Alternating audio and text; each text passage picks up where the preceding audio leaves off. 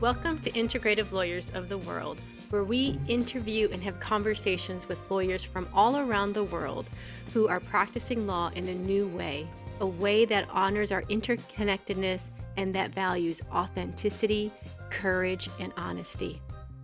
Our conversation this episode is with Tanya Lat from the Philippines. She's a law professor and a consultant, and a member of the integrated law movement. I look forward to our conversation with her, as I hope you do too. And if you want to check out other conversations with other lawyers from around the world, go to www.integrativelaw.com.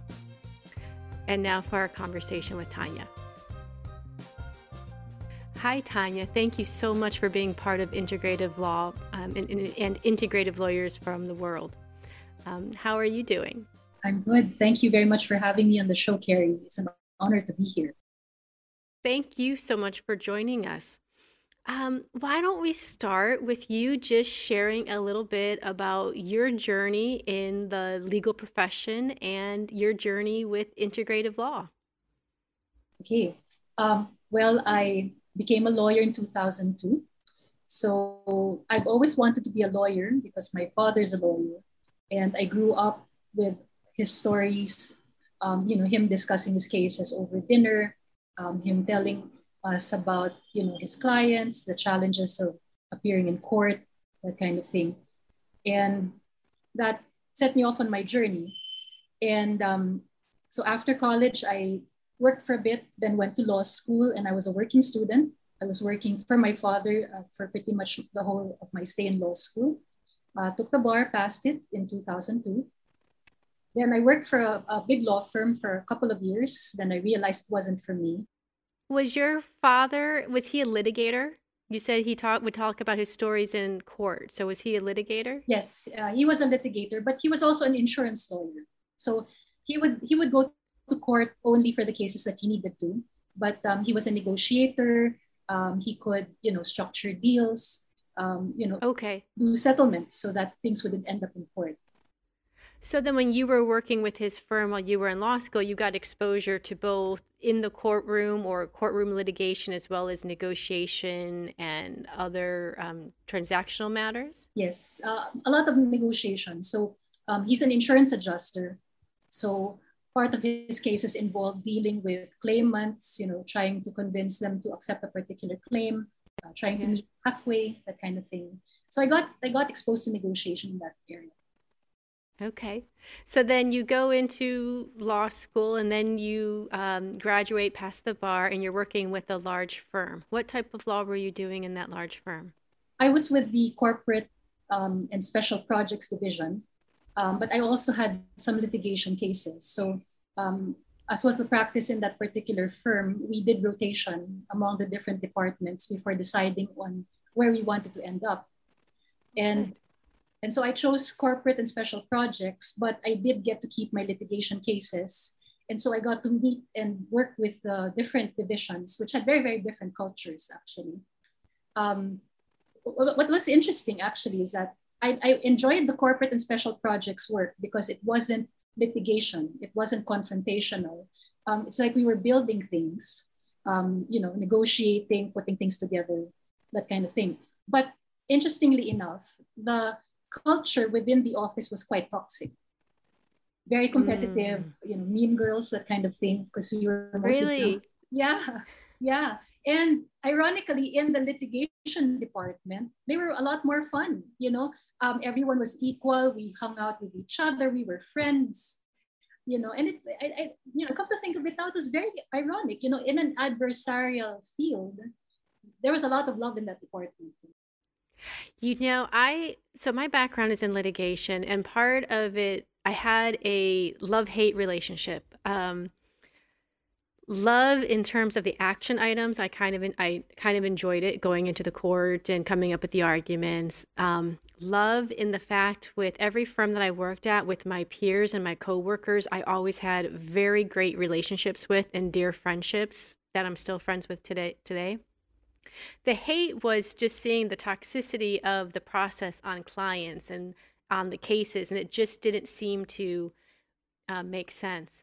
But with regard to the friendship in litigation, I think there's something about being part of that system with others who understood what you're going through that we could it developed a bond and i think how do i say this I, sometimes i think other people other non-litigators can get their feathers ruffled a little bit easier than litigators can. So um, not that we were insensitive but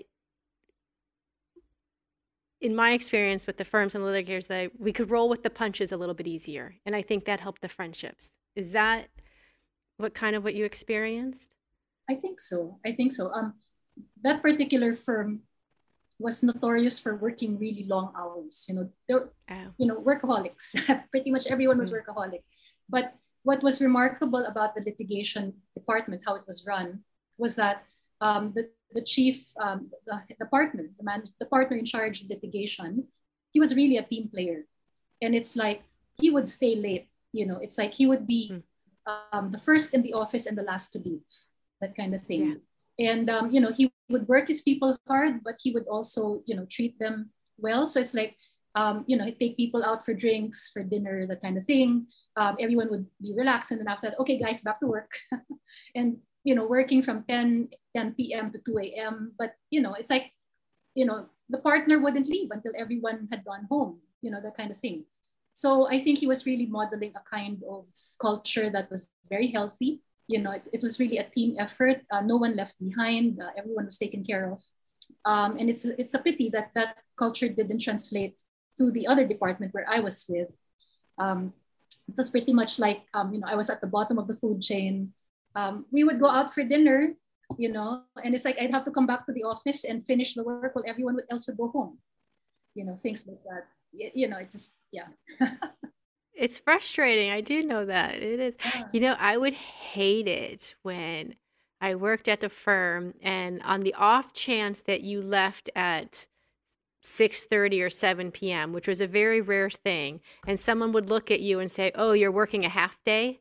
I'm like, I've already worked 11 hours today. No, it's not a half day. But, you know, it, it, was still unusual. But the expectation was, how dare you even think about leaving before 10 p.m. at There's another law firm um, where one of the partners eventually became um, a justice of our Supreme Court, and he was even chairman of the WTO appellate body.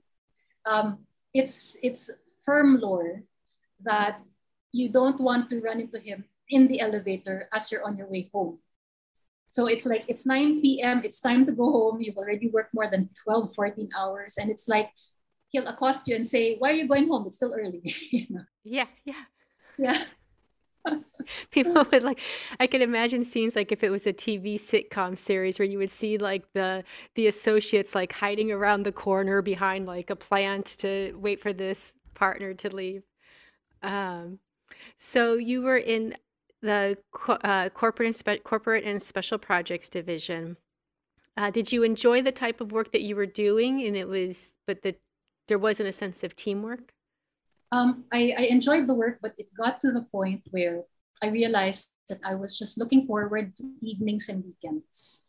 I was no longer happy coming to work. Uh, I dreaded waking up in the morning because it meant having to go to work. And then I realized that something's not right here. You know, I can't just keep postponing my my joy until the end of the day or the end of the week or for vacations you know so at that point i already knew that it was time to go and um, i'm a spiritual person and i ask for signs so i i asked i told god i told god um, god i know that it's time for me to leave i mean i know i should leave i know i should leave the firm but tell me when you know so i asked for a sign on when would be the right time to leave uh, and, it was such a dramatic sign, but that's a, another story altogether. Wait, it was a dramatic sign or it was not a dramatic sign? It was. It was a very dramatic Oh, sign. Well, now we need to hear this. If, if you're open to sharing it. If not, it's okay. sure, sure. No problem. So, um, so the sign I asked for was like white roses. And so white roses are associated with um, Saint Therese of the Child Jesus. And I was attending the baptismal party of my of my um, godchild. And it was a big thing, you know, it was a big ballroom. And so anyway, um, I was seated at the table and I greeted one of my, my friends who had come in. And then I said, oh, do you want to go to another table? And she said, she said, no, just let's come back to the table where you were originally. So I sat down there. And then I happened to tell her about my unhappiness at work. And I said, I'm just waiting for a sign. And she said, oh, what sign are you waiting for? And I said, white roses. And she pointed to me, oh, do you mean that one? It's like the centerpiece was white roses and had totally ignored it. Yeah, and it was like out of the entire ballroom, there were several tables in that whole ballroom. There were only two tables which had roses. Everything else had different centerpieces. Really? Yeah. I love that story. I love that one, the white roses were there. And sometimes the signs are there for us, but sometimes we need someone to help guide us and show us, hey, look, there's the sign. Yes, exactly. And here's the thing I didn't believe it yet. So that was on a Saturday. The following Saturday was my birthday. And uh, you know, I, it was the practice in the firm that they would schedule a board meeting or a department meeting on someone's birthday so that, you know, it was an excuse to charge, you know, it was a legitimate meeting, but at the same time, you know, it was socials as well. So, so they scheduled something at this really swanky country club on my birthday you know and i thought oh wow okay is it, are, they, are they surprising me or something? But during that whole time there's no mention at all of my birthday. And then at some point i was even taken aside by one of the partners saying that the other associates were complaining about me that kind of thing that i'm not a team player or something like that you know. So i just took it all in stride but i was starting to feel bad. So anyway and i know she meant well you know she had a very motherly demeanor and she you know she she was good to me when i was at the firm. So i knew she was just you know trying to convey this feedback to me. So at the end of our conversation and everyone else was already going you know they were already swimming they were you know it was at the country club you know i told her um, I'll, I'll have to leave already. Uh, and by the way it's my birthday. You know and it was like you know just utter shock on her face like oh my god it's your birthday. So she called the other partners and you know told them it's Tanya's birthday it's Tanya's birthday and it's like you know and it's like i had to leave. And then one of the partners called me as i was on my way out you know and she said i'm heading back to the office. Would you like to ride with me? That kind of thing. Of course it was you know trying to do damage control. And it's like i said i just made up a story. I said oh i already have a ride even though i was still walking out. And at the end of that phone call it's like tears streaming down my face. It's like yep lord it's time to go.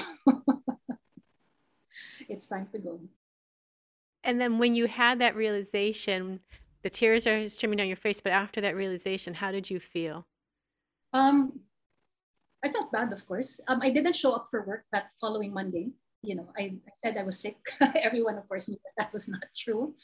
And when I came back on Tuesday, it was just such an awkward silence. You know, it's like, you know, my colleagues didn't know how to relate to me. You know, it was just very, very awkward.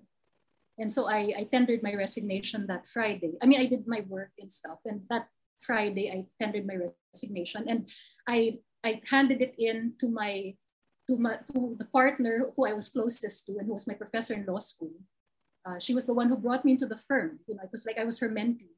You know, she was training me specially. And she just exploded. And she was just really angry. It's like, what, we're losing you, you know? And she was saying, oh, that mean, those mean girls in your department, you know, that kind of thing. So they were willing to make accommodations actually to keep me in the firm. You know, they were even saying like, oh, um, you don't have to have a senior associate monitor your work. You know, you can report directly to the partners. You know, that kind of thing. You know, and it's like I, I mean, I could see what they were trying to do, but at the same time, I knew that it would just breed more resentment about yeah. the others. You know, so I said, no, I, I have to go when you handed in your resignation, did you have a plan in place? Did you have another job lined up? Did you have any feelers um, out? Um, I did take a long vacation after that, so I, you know, I'd saved up my money, um, and I, I was able to get sponsorship to the International Bar Association conference. So they have a program for young scholars. You know, it's like for the young lawyers. So I, I managed to get that scholarship. It was an all expense paid um, thing to the conference. The registration fee was free. Hotel, um, you know, living expenses were taken care of. That is amazing. So let's repeat this again in case there's any other young lawyers out there, because I never knew about opportunities like that. What did you have to do to qualify for the scholarship? Um, well, we didn't have to do anything. I mean, it was a young scholars kind of thing in the sense that um, they wanted to attract young lawyers into the association. So if you'd been in the practice for less than seven years, uh, you could qualify. And so I was with lawyers from Malaysia, from Indonesia, you know, different parts of the world. I think it was mostly for um, people from developing countries uh, and people who wouldn't normally get to attend these conferences because IBA conferences mm-hmm. are very prestigious and very expensive. You know, but um, uh, and it so happened that it was held in New Zealand because yeah, it was just really fantastic. So after the conference, I uh, stayed on for two more weeks. Um, I backpacked um, across New Zealand together with um, two lawyers that I had met at the conference and we're still friends to this day. It was fantastic. Wow, you met them at the conference, then ended up backpacking with them for two weeks. What a I love experiences like that. Was there anything about attending the conference itself that um, helped you as you went on to further your law practice? Um, it opened my eyes to how many diverse fields of law there are. It's like, and that's something about the International Bar Association. Um, I got to attend the New Zealand conference and then the Prague conference the following year, another beautiful city. Um, that time it was just um, a half scholarship. So it was like I had to take care of my living expenses, but the registration was still free. It was essentially like a two, two year thing. Um, but it's like I felt like a kid in a candy store. You know, there are so many sessions, meetings, um, lectures, panels going on at the same time. And I mean, you did have the hardcore mergers and acquisitions, you know, corporate law kind of thing. But you also had, of course, human rights, you had entertainment law, art law, um, and just really, just really fascinating. You know, so many areas um, where a lawyer can practice, really. Which ones were you drawn to? Um, because I've, I've I've been interested in indigenous people's law, um, because we have a lot of indigenous peoples here in the Philippines. So I was attracted to that. Um, when I was in Prague, I remember attending the one. Um, there was a panel on Franz Kafka, uh, who was a lawyer, and who wrote all of these um, stories about the law. And, and I thought that was fascinating, you know, to be in Prague, the city where Franz Kafka lived and you know, and you get to understand, oh, so this, this was his context because he was writing in this area and this is what the environment is like, you know, it's just fascinating. So, how did you first discover integrative law? I think I might have heard about it at, at, at a conference. I, I, don't remember anymore where, but because um, I, I did my master's at Georgetown. So, I was in the United States for two years. So, you did a master's of law in Georgetown. What was the focus on? Um, I majored in international legal studies because I was litigating a case at the time. And um, it was basically, there, so there was a treaty that we had entered into with Japan. And we were concerned that the treaty would be used to legalize um, dumping of Japan's toxic waste in the Philippines. So we, we mounted a resistance. We tried to oppose the, the passage of that treaty, the ratification of the treaty in Congress. Um, and then when that went through, we went to the Supreme Court, filed the case.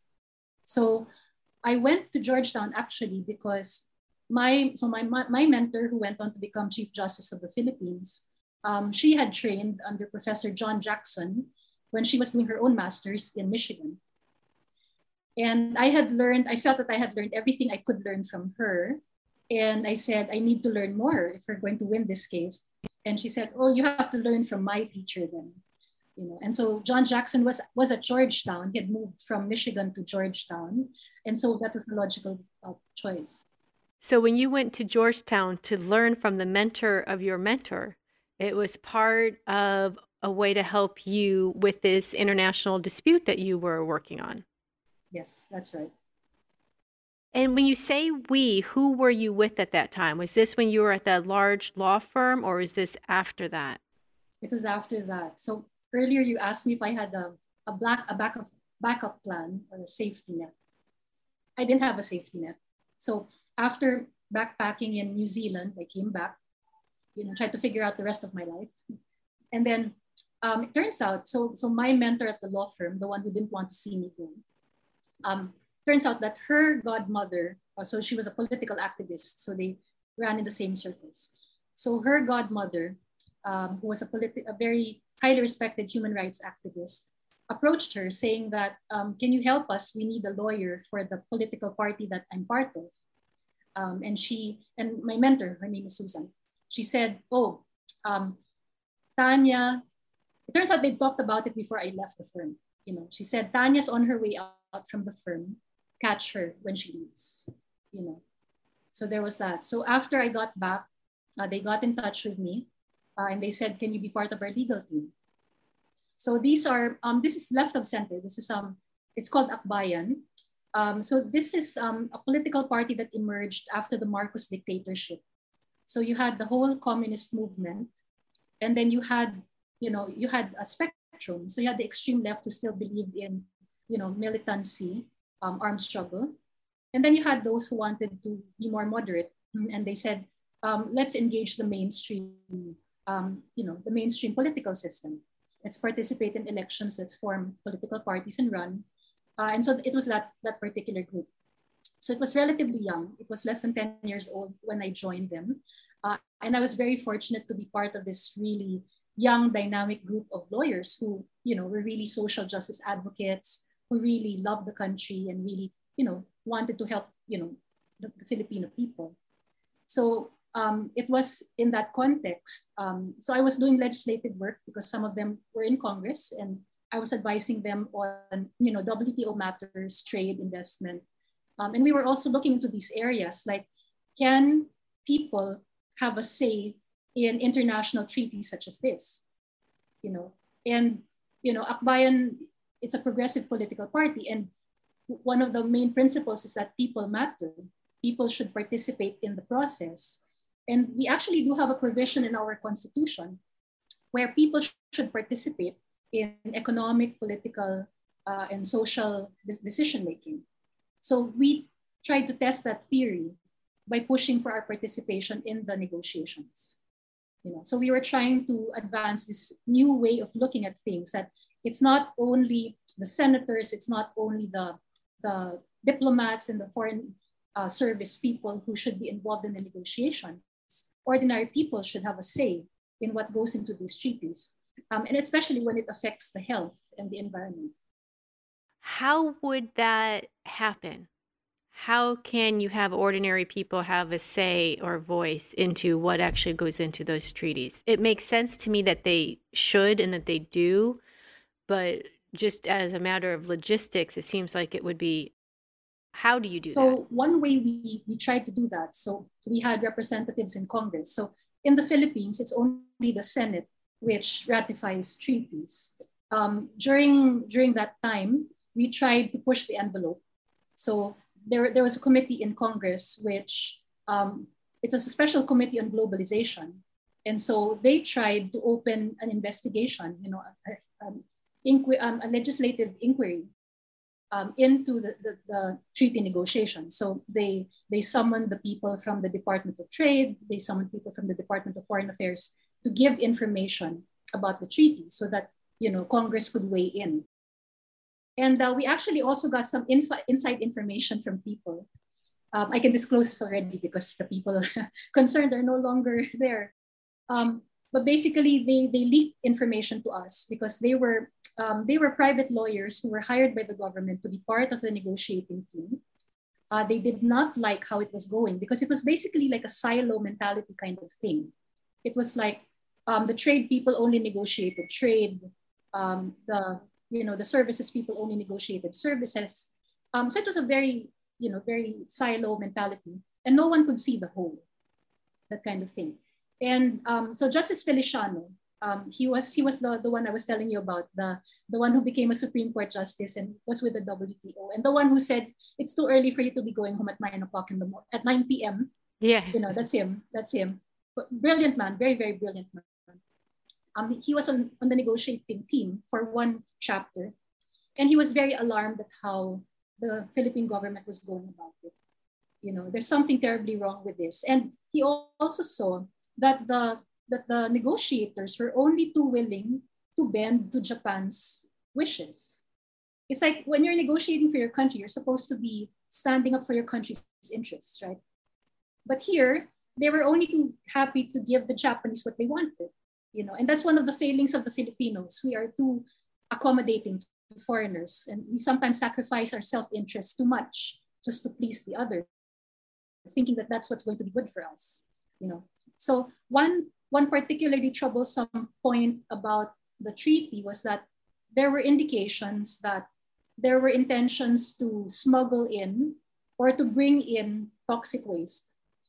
Um, and this was not without precedent. Um, in 2000, Japan had tried to bring in like several containers full of trash, like household trash, you know, um, soiled diapers, um, you know, really yucky stuff. You know, it's not stuff that you can recycle. So there were indications from the treaty that that was going to happen. And it was small things like um, waste, 0% tariff. Uh, there was an entire chapter on definitions of waste. What are the different kinds of waste? You know, so for people who are only looking at one section of the treaty and not looking at the entire treaty as, as a whole, it seems harmless. But you know, but people, you know, people like Justice Feliciano knew better that you have to have the whole, you have to look at the whole and not just at separate parts, you know. So he was feeding that information to us, giving us questions to ask at the congressional hearings. And you know, we were also pushing freedom of information, pushing government to release information that should not be classified, that kind of thing. So we were able to piece the story together. And we actually were able to, to get a victory, um, even though the, the Senate ratified, you know, the, the agreement eventually. We made so much noise. It was really such a media spectacle. We would have rallies every day. Um, and it would always be this media event. There's always a photo of some creative thing that would land us on the front page of the papers. You know, so really drumming up interest uh, and concern about the issue.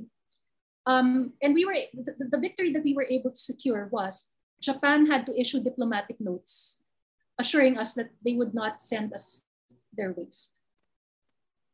So they didn't they didn't really change the terms of the treaty, but they it was a side note which essentially was like an addition to the treaty acknowledging the problem and saying that we won't do that.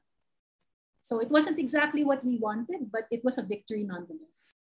Nicely done. Thank you. And um, i was also able to get feedback from professor jackson. So when i was enrolled in his class you know the case was ongoing. We were filing pleadings um, i just really got a kick out of putting on the last line of the pleading um, you know city of Manila and Washington D.C. You know, to indicate where it was, you know, where it was coming from. So it's just, you know, so just that, just got the kick out of that. And um, what was vindication for me was that I was testing my theory. You know, I consulted Professor Jackson and I submitted the paper in his class, basically analyzing the agreement. And essentially, he confirmed that yes, your, your analysis is correct. So that was nice. You were able to uh, it in the class and then was that used as the basis for your argument in the brief submitted in the tribunal? Yes it was. Wow. It was. And i got best paper for that for that paper as well. Well congratulations on that as well. Thank you. Um, so you can see how that kind of is tied into an awareness of integrative law where you have when they're looking at this treaty how you're saying you need to have a holistic approach to this i just wanted to share because justice feliciano uh, during his time at the World Trade Organization. So there's this famous case called the shrimp turtle case, um, which he penned. And basically, um, it was groundbreaking in international law because this was the World Trade Organization. And usually, it's a silo mentality as well. It's like, this is trade, we only apply rules of trade. If it's a human rights tribunal, we only apply principles of human rights. And Justice Feliciano was one of the first people to say no, we apply public international law. And public international law should include everything. So you look at human rights, you look at environmental law, you look at trade law. They're not supposed to be um, read separately. You have to take them all together. So he was saying that environmental norms about protection of, you know, um, you know, the species, um, they have to be read into trade agreements. You cannot just isolate them from each other. So in, in a way, Justice Feliciano was practicing integrated law, uh, even though was, he wouldn't have known to call it that at the time. I mean, it makes sense because if an economic policy or economic trade deal is going to affect the way that people live, or you can see how it's going to affect their their rights, um, it's going to affect the environment. So it only makes sense that you would have to look at them all together. We are taking a brief break from this conversation to ask for your financial support. With each episode, we hope you can see how lawyers and peacemakers like you are contributing to the healing of the world. It takes many kinds of resources for the integrative law movement to keep going and affecting change. Your monetary donation can help us continue this important work by supporting the activities and members of this community. Each contribution goes to promote the stability and accessibility of the movement and to support basic expenses like our Mighty Network Group, web hosting, social media and event management, and this Integrative Lawyers of the World podcast. Because we like to give people choices, we have ongoing monthly options on patreon.com where you can choose a level of participation to match your budget. You can also make a one time donation through PayPal. Thanks to our non profit corporate sponsors, the Renaissance Lawyer Society, US supporters are able to make tax deductible donations. Other countries check your local tax laws. To help establish confidence in your choices to support us, we have set up an open collective, transparent plan to track how the community money is spent. For ways to support the integrative law movement and our world changing work, go to the Integrative Law website at integrativelaw.com and click on Support the Movement tab. Search for Integrative Law on Patreon or use the phrase Integrative Law Financial Support for the Movement in your favorite search engine. Thank you for your support and spending time with us today. Enjoy the rest of this conversation. Is that now a norm in international law cases to read all of public international law in a dispute and not just one aspect of not it? Not yet. Not yet. It's still admittedly the minority view, but an international development that may be of interest. Um, they're now reopening the discussions on the um, right to development. So there's a draft convention on the right to development. And um, a good friend of mine was recently appointed um, chair rapporteur.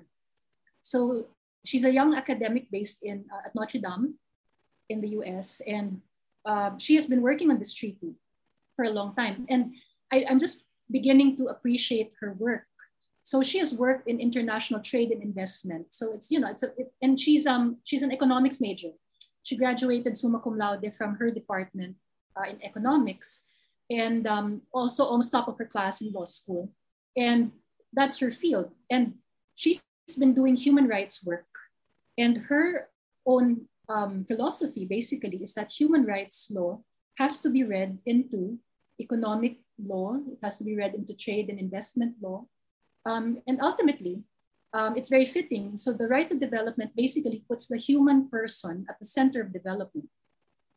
You know, and international law generally has, you know, it makes a distinction between objects and subjects of international law, like indigenous peoples. Uh, they're usually objects or something or subjects.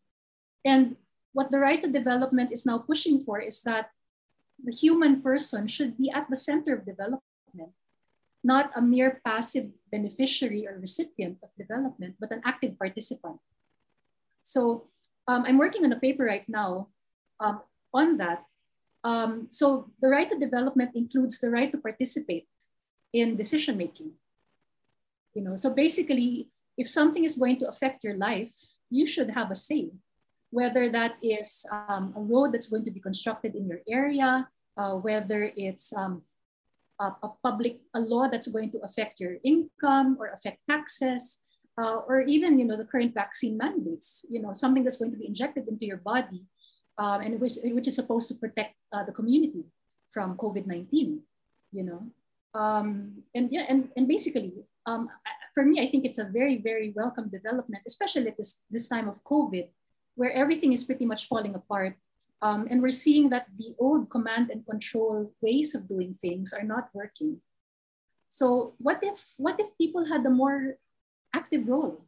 What if people could have a say in something that will affect their lives directly? What if you ask people what their ideas are? I think it sounds beautiful in concept and in values. I am 100% on board with it. Where my concern is, I don't, um, there's so much misinformation out there. And if people are participating on misinformation or lies or facts, but they don't have the time to do all the underlying research to know what is what. Um, is that really an informed participation? And how do we in how do we how do we ensure that in the process? Well, we have to have a process, of course. You know, so I wouldn't say that um, you know people ranting on Facebook is people's participation. You know, yeah. you will need to have mechanisms by which you will have honest brokers facilitate the dialogue. You know, yeah. you need to have a group that will hear both sides. You, will need to have, um, you know, a, a, dispassionate, objective group um, able to sift through the information with as little bias as possible. You know, um, I, I really feel strongly against censorship. Um, there was a time really because we have a lot of this information right now. Um, we're preparing for elections next year, and um, the son of Ferdinand Marcos is running again, and it's really a lot of this information. Really, you know, they're it's historical revisionism. They're changing facts. They're using photos from Thailand to show that there are people rallying in his support. You know, there's a lot of that. You know, it's just horrible how that. I mean, and I think it's the world over that you see that and it's it's so hard to fight because you say yeah the facebook rantings don't count as participation really but they do and they do affect the way people vote exactly no i, I just wanted to say that um, I, I did feel there was a there was a point i was thinking about you know censorship yeah maybe you should you should screen those things but then i realized you know with with the vaccine mandates for example now we're seeing that there's legitimate information that's being discredited, uh, being labeled as fake news by so-called fact checkers. You know, and it raises the question: Who watches the watchers? Yeah. Who, who fact checks the fact checkers? You know, so maybe maybe the answer is not censorship, but more information. You know, maybe it's really you you get all that information out there and I mean, ideally, people are smart enough or, think critically enough to sift through the information. Um, and having someone do the thinking for someone else is very dangerous. It is. It is dangerous. And I think that um,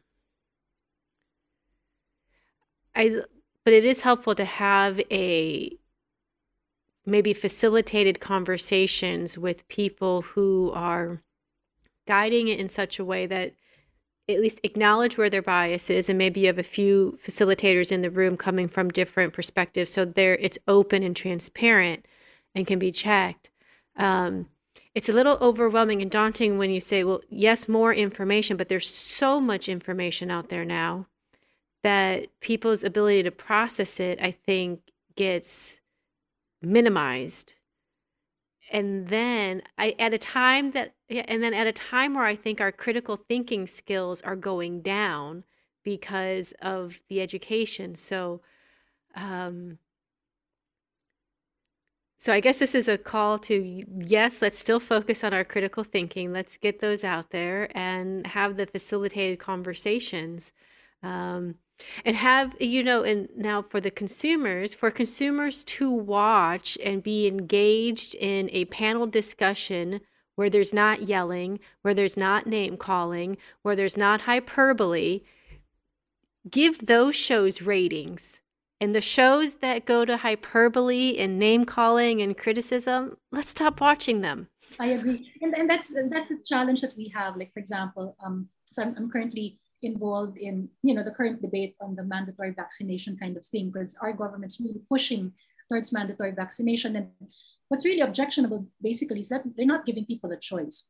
You know they're not informing people about the adverse effects. They're not really giving people a choice. You know it's like it's it's absolute you know that kind of thing. So it, it's it's really very challenging. And you know it's like when you're when you're pushed to the wall you know you know emotions are heightened, you know, there's a tendency to want to lash out, to fight back, you know, and it's a natural human tendency. And, you know, part of my challenge really is telling, reminding people, you know, they're not the enemy. Or it's like they're pitting the vaccinated against the unvaccinated, you know. I tell people, you know, they're not the enemy. I, I do know because I'm unvaccinated. I don't intend to get vaccinated because I, I, I have my own reasons. I do have friends who are human rights lawyers who've been vaccinated who don't agree. They don't agree that it should be forced. They're saying that that's basic human rights. You shouldn't force someone to do something against their will. And especially if it can have long-term effects on their health, which the government will not compensate them for, you know. So, and part of the training right now is how do you respond, for example, to the government or to your employer or to your school? You know, how do you engage them in a way that does not resort to name calling or does not blame them, you know how do you reach out to them in a way that is compassionate that is loving and acknowledges that they want the same thing that we all want the same thing. We want to go back to normal. We want people to be free of covid. We want people to be healthy you know and we just have different ideas of how to go about it you know. So it, it's a challenge to engage in this kind of dialogue when tensions are high uh, and you know we feel like we have to hunker down in our positions and convince the other that we're right and they're wrong and I think it is something, it's just one of many areas where humanity needs to come together um, and to embody some of the things that you were talking about critical thinking, human rights, um, holistic view of everything, of different issues. What does being an integrative lawyer or what does integrative law mean to you? For me, it means looking at the law holistically, um, realizing that the law is a tool for good, and being able to use the law to not only solve people's problems, but also to heal them. Um, I was really struck by what um, Kim said in her book, you know, Lawyers as Peacemakers. And then there are chapters about lawyers as healers. Um, I'm a Reiki practitioner, and I've also done Kundalini yoga and I teach meditation to my students. You know, um, I think. I'm, and when you say students, are you talking about law students?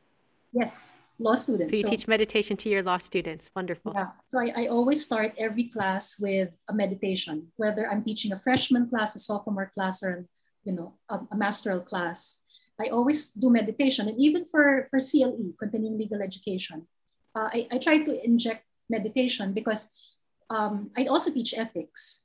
So I, I tell my students, it's hard to think critically when your mind is racing or your emotions are high. You know, you need to be able to step back. You need to be able to quiet down. And that's where the wisdom can surface, you know. Um, plus, there's also a practical reason for that. I usually come after a, a very toxic or heavy subject. And so they're not in the best state of mind when they come to my class. So I have to kind of normalize them um, but but they really appreciate it. You know they they some of them for some of them it's new. Meditation is new. And it gives them a tool to manage their anxiety and their their stress. Have you been in any international negotiations or meetings where at the start of the meeting everyone did like a two to five minute meditation uh, just at the start? No.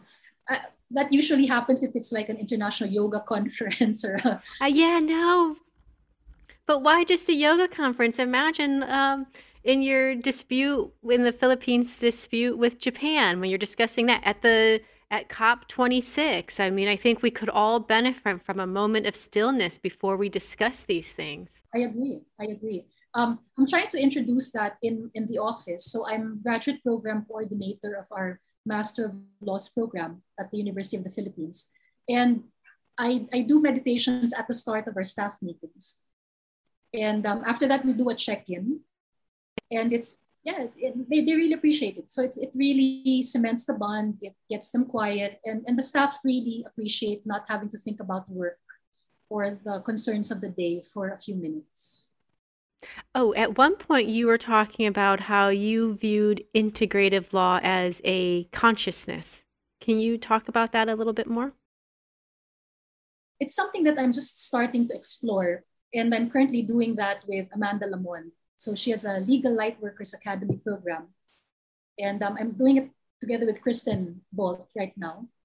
And um, we're exploring consciousness. And um, the current consciousness of the law is, you know, law is adversarial. It's about me versus them.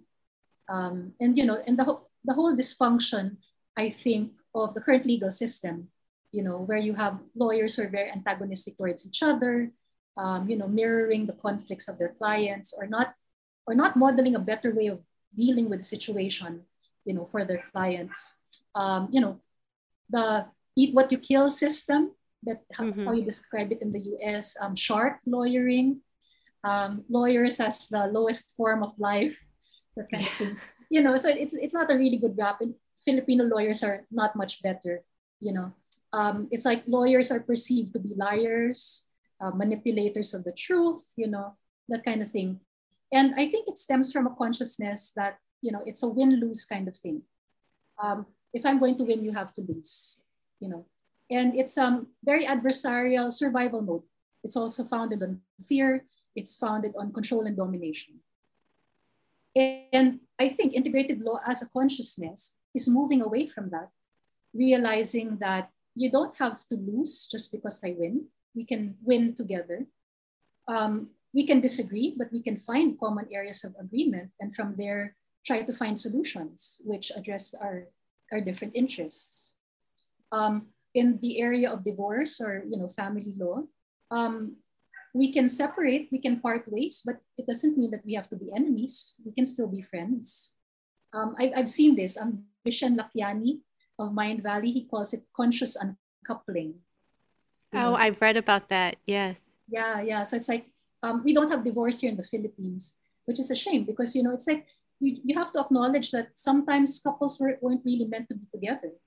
You know. What do you mean? There's no divorce. It's not. There's not a legal right to divorce. Nope. I think we're, we're the last country in the world, or the second to the last country, which has not legalized divorce, and that's because of the, the Roman Catholic Church. So what happens? Do a lot of families get annulled through well, the church? They get annulled in court, um, or they get a divorce abroad, which is not necessarily valid, but they do it.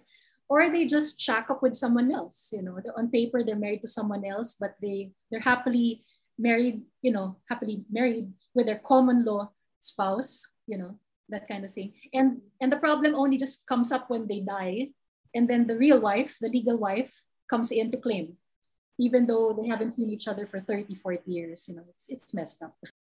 So you're talking about the change of consciousness to when it doesn't necessarily have to be one person win, or if I win, it means you lose. We can find a way to elevate everyone. And as you're saying that, it also made me think of something you said a little bit ago about the right to develop as a human being and how that's a human rights and how then another thing that you said how we have to look at things in a holistic way not in silos so when you're thinking of um, the right to develop i my mind goes to climate change and how do we for parts of the world that are already developed how do we tell other parts of the world you can't do that because if you do what we did then it's going to affect climate change and we need to reverse climate change um, like there was a similar thing with um, with COP 26 where the coal production in india and china they couldn't get agreements for them to reduce it and it was worded as how the news worded it it was worded as China and India wouldn't agree to do this. And I was thinking, shouldn't it be India and China? We know that's a source for your um, production that you do for a large part of the world, uh, is your coal production. Uh, but the world also needs to reduce it. So we need you to re- reduce it but here's how we're going to help. It's not an India and China problem. Here's how we're going to help so that your people can still develop and the world can work together on climate change. Um, does that I think you were talking your one colleague and friend, the economist lawyer in Notre Dame, are those types of issues that she deals with? Um, I think she has written. She has written about environmental issues in relation to the right to development, and um, I, I can't speak for her, but my own personal view of that is that we cannot um, delink the current climate change negotiations from the fact of colonization. So, you know, it's like, it's from a developing country perspective, it's very unfair to be bound by these, these restrictions, which the developed countries were not bound by before climate change. You know, it's like while it's true that China and India are the main polluters at this point, I mean, the developed countries, especially the US, has had so much lead time to, to pollute the environment, you know. And it, it's been likened to like kicking away the ladder. It's like the developed countries have gotten to the top and they kick away the ladder for other countries which want, want to catch up. So I, I think that that has to be acknowledged, you know, along with all the other um, sins of colonialism, you know, the genocide, the slavery, that kind of thing. Um, I'm very troubled by what's happening in the US, you know, with the Black Lives Matter thing. And I don't quite agree about, you know, changing the history books, uh, canceling out what happened before. I think a, more, a healthier way of going about it is to acknowledge that certain things happened in the past that we, we, we regret, we would like to make amends for, um, and then help, help the developing countries. So it's like, for example, it's not enough to tell China and India stop using coal, the developed countries should help provide China and India with the technology to shift from coal to more renewable energy. That's I 100% agree with everything and I wish you would hear that more in the discussions because I think that's the only way that collectively as a world we can get through this because it's not fair to say one when we when the Western nations colonized your areas, we took a lot of the resources from you, in addition to all the other things, for our development. And now we're not going to let you do that because you can't. Okay, well, we have to come up with together as another way for you to still develop and prosper, for you to, um, you know, the, the countries that are blessed with the rainforest. Okay, you're making money by tearing them down. We have to make sure that you make more money by preserving them. And that is not your obligation to figure it out by yourself. This is this is if it's not being clear in how I'm saying it. This is my opinion. Um, it's the world's obligation to pay you to make sure that you can do that. I just remembered something. Um, so it's like at the Global Integrative Law Gathering, um, I was wondering if there are people who are working in the field of international law, because international law is one area that could really benefit from integrative law, um, from a holistic approach. Um, I was in a lecture recently. We had a guest professor from, um, I think he, he's a Sri Lankan national. His name is An- Antony Anghie. Um, very prominent, uh, one of the founders of third world approaches to international law. Um, so as, a, as someone from Sri Lanka, you know, with a developing country perspective and growing up in Australia and Singapore, which is more of a developed country perspective, um, he was able to see law from different perspectives. Um, and he, he told us during his lecture that colonization is embedded in international law. International law, as we understand it now, carries with it the vestiges of colonization. And we need to change the consciousness if we're going to change the law. So, for example, um, like for example, I think the Sustainable Development Goals, and um, you know, there's a lot of talk about the Great Reset. Um, the World Economic Forum uses that language. It seems to be more of the same, though. It's like um, development is the responsibility of certain states, certain NGOs, certain corporations. Um, it strikes me as very elitist, you know it's like certain people being responsible for the development of everyone else. And there is another model. Um, I've heard of the contrast, the Great Awakening, um, wherein people awaken to the consciousness that we, we only have one planet. We are one human family. We are all bound inextricably together. And all of us have to work together to solve this problem, you know? And I think that that model, more than the Great Reset, um, the Great Awakening fits in more, more, more beautifully, I think, with you know integrated law because you know it's founded on human rights. Um, every person has human rights by virtue of the fact that they're human. You don't need to demand human rights from the government. You you deserve human rights because you are, but the mere fact that you are born a human being, you know, and everyone should be able to participate in that you know? So that this is where you know the importance of the, the democracy comes in freedom of information comes in um, the principle of subsidiarity. Like for example why should the national government determine what happens in a small barrio? Shouldn't it be the inhabitants of that small town or that small you know municipality determine what should work for them because they live there and they will be the ones directly affected by their decisions. In the Philippines, is it just a national law? Do the local barrios or the local towns have a say in their own local laws? Like, are there are, is there a division between local and federal like there is in the U.S.? I just don't um, know. We're we're a unitary system, so it's still pretty much the national government, but our local governments have um, can have a say. You know, they can pass their own legislation, their own ordinances.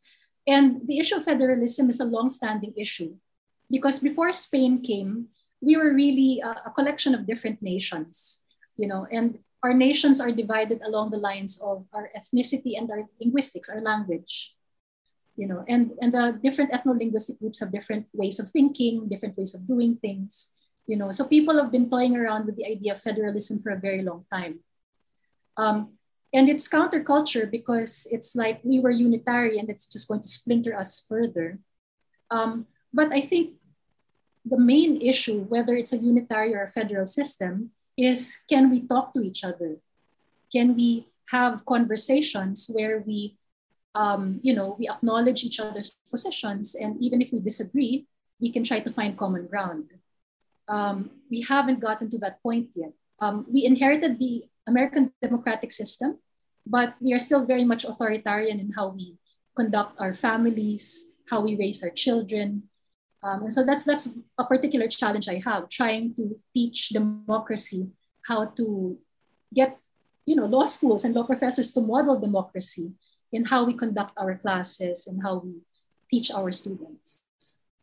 Which is something that you had mentioned earlier about um, reshaping law education in the Philippines. Do you want to talk about that? You had um, the Legal Education Advancement Program. Yes. So it's um it's a new project um, that's so I, I've been a consultant for the Legal Education Board, and I'm also a professor at the University of the Philippines. And so the Legal Education Board is the regulator. Um, I understand it's a different system. In the United States, the law schools aren't regulated by the government uh, here it is. Hmm. And um, so the Legal Education Board is funding um, a large capacity building program because we're adopting a new curriculum um, starting next school year. And the curriculum is significant because it reduces the academic load by at least 20 units. Um, so it provides more breathing space for the students because before it was like at least 154 units across four years uh, which is quite heavy when you think about it. And law school is heavy enough by itself. Yeah. Yeah. So, you know, the students, of course, are very stressed. Uh, they hardly have any time to, to rest, to study, to have a social life. And we're hoping that creating more breathing space in the curriculum at least gives them the rest that they need to learn the law better. And then aside from that, we're also introducing clinical legal education, um, making, um, you know, creating a mechanism for the law schools to create legal aid clinics where the students can help um, you know poor indigent clients um, represent them in court uh, help them with their documents and you know it, it will give the students practical training in the law while also sensitizing them you know exposing them to the problems of ordinary people and helping them realize that the law is a tool to help people and help them solve the problem it's a wonderful program. Um, my law school had legal uh, had clinical programs. It had a few different types of clinics, and I did the trial clinic, which worked with um, the legal aid in matters, uh, fam- a lot of family matters, and then a mediation clinic. So, in, and they were valuable experiences. So, I think it's a good. Um, I don't think they were mandatory. They were elective courses that you can take. So, not everyone had to do it. In your program, would they be elective, or would it be everyone has to take one type of clinic before graduation? I think everyone has to take one kind of clinic, and the Supreme Court also is making that uh, requirement to admission to the bar. So they should have completed oh. the clinic as part of their education so that they, they're qualified to sit for the bar.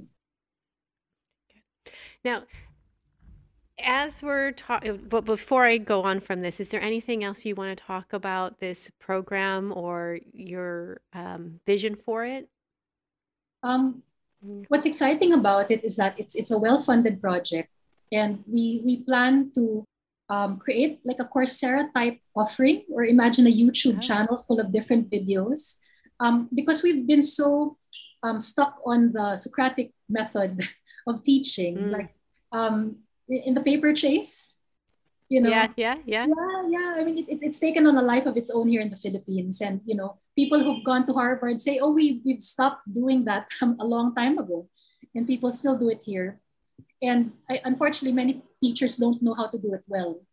So it becomes uh, a tool for bullying, honestly. Yeah. Yeah. I my law school still used the Socratic method, and you could tell though the um, when it's done well, when a professor does, uh, it was like a joy. Like I learned so much in that class. When it's not done well, it is just you know. But the I think it was my first amendment professor, Professor David Goldberg. He like how he tied in the questions and brought in what we read in this class this case but then tied it in with what we read a few months ago and how he led the students through it. As long as i wasn't on call myself i thoroughly enjoyed it. When it was your turn to be on call it was oh goodness i don't remember what i read three months ago. How do i tie that in? Um, but uh, if any professor goldberg was a I very much enjoyed his classes and how he used it. But you're right, when it's not used in that way, it can be very intimidating. And, and coupled with the authoritarian nature of the Philippines, you know, it's it's mm. heavily patriarchal in the sense that, oh, you know, I'm your father, listen to me. Um, there's still a lot of, you know, it's like children should be seen but not heard. You can't answer mm. that. There's still a lot of that, you know. Yeah. Um, it, it's changing. It's changing, but um, we still have a lot of that. And um, you know, you see it in the political systems. You see in it in the subservience of employees to their employers. So we have to try to, to break that. But using the Socratic method um, in the classroom, and if it's wielded by a professor who does not necessarily have the students' best interests at heart, or maybe he does, but he still has such a big ego that it's all about him, you know, yeah um, it, it, it's not good. And so I'm, I'm, my, my thinking is that we want to show law professors that there are other ways of teaching. And there are many people who are innovating here in the Philippines. And we'd like to do something similar. And actually, Carrie, I have to thank you for inviting me to do this because, you know, after I, you know, after your invitation, I said, maybe we can do this for, for the LEAP program you know ah. so maybe we will have podcasts you know where we talk to professors and they talk about their experiences in the classroom and you know people can learn oh from good. That. and sharing different ways in the classroom. Wonderful. Yeah so thank um, you for that idea. oh you're welcome. Well thank kim. She's the brainchild of um, integrative lawyers of the world podcast. So being from the Philippines and the Catholic nature of us, I think you'll appreciate one of my law school professors, Professor Shipman. He so he taught. Um, I had him for torts, and if you answered incorrectly, he did it such um, his response was so encouraging. He's like you're in the right church just the wrong pew. Oh, and so anyways and i just always for some reason that always just stayed with me. You're in the right church just the wrong pew it's okay. It's okay. You're doing good. Let's keep trying. And I think one of the times is like, I, am like, I'm not in the right church. I don't even think I'm in, in the right, you know, city. I'm like in the wrong neighborhood. I was so off course, but he was very encouraging. Um, so, so as we were talking and you know, you shared all a lot of your experiences. You're a well-respected law professor. You um, consult on high-profile cases and matters of public concern and public policy. And yet, when I sent you the email asking you to be a part of um, Integrative Lawyers of the World, your initial response was This what? um, I don't What think was- this is for me. Why did you think that? Oh, you know, um, I only got um, introduced to the rest of the integrative law movement last July during the global gathering. And, you know, all the other lawyers had done so many interesting things, you know. And it's like, even you, Carrie, I was looking at your, your background. It's like, oh my gosh, my background's nowhere as interesting as Carrie's, you know, let alone Kim's or everyone else, you know. And I felt that I was just coming into integrative law as a newbie. So when you messaged me, I didn't think there was that much to contribute because it's only now in talking to you that I realized that maybe I was practicing integrated law long ago, but I just didn't have the language for it. And I asked you to share this because I think a lot of people have that feel, like myself included, that the imposter syndrome and how it sometimes blocks us from seeing um, all that we do, all that we are, or it could, like, you know. So I'm glad that you took the time to um, reply and to share that with us today. Because as I'm sitting here and as you're sharing this, I'm thinking, wow, how did I get to interview such an amazing person? You know, I haven't done any of these like amazing things, and here I am interviewing you. So we all have that. And it's nice to, I think by here, and if anyone's listening to this has ever felt, why me, or I don't belong here, hmm, maybe you do. Maybe you do. Do you know the, the story of the contest between the sun and the wind? Have you heard of that? I have heard of it, but I don't remember it. Okay. So basically, so the sun and the wind were, you know, having a contest, you know, some friendly rivalry like you and Ohio and Michigan or something, you know. And so they, they saw this man who was, you know, carrying a winter, he was wearing a winter coat. And, um, you know, they were, they were competing to see who would be able to get the coat off the man, you know. So the wind tries first. Oh, I'm going to, you know, make, I'm going to blow it so hard that I'm going to blow it off him, you know. And no matter how hard the wind blows, the man only just, you know, hugs the coat closer to him, you know. So in the end, the wind fails. And then the sun just simply shines, you know, just gently first and then hotter and hotter until finally the man feels that he has to remove the coat on his own, you know. And so I share that story because I think if we are going to change the power structures, if we're going to change international law, um, or even our contracts, or you know how we do how we do law, how we solve our conflicts, the change has to come from us. We have to be that change, you know. So if we are to awaken consciousness in other people, we have to be conscious ourselves. We have to model these things. And we have to make it attractive enough for people, for example, to let go of their fear, to let go of their need to control, you know. And we can draw inspiration, for example, from Mahatma Gandhi, from Martin Luther King Jr., um, Nelson Mandela.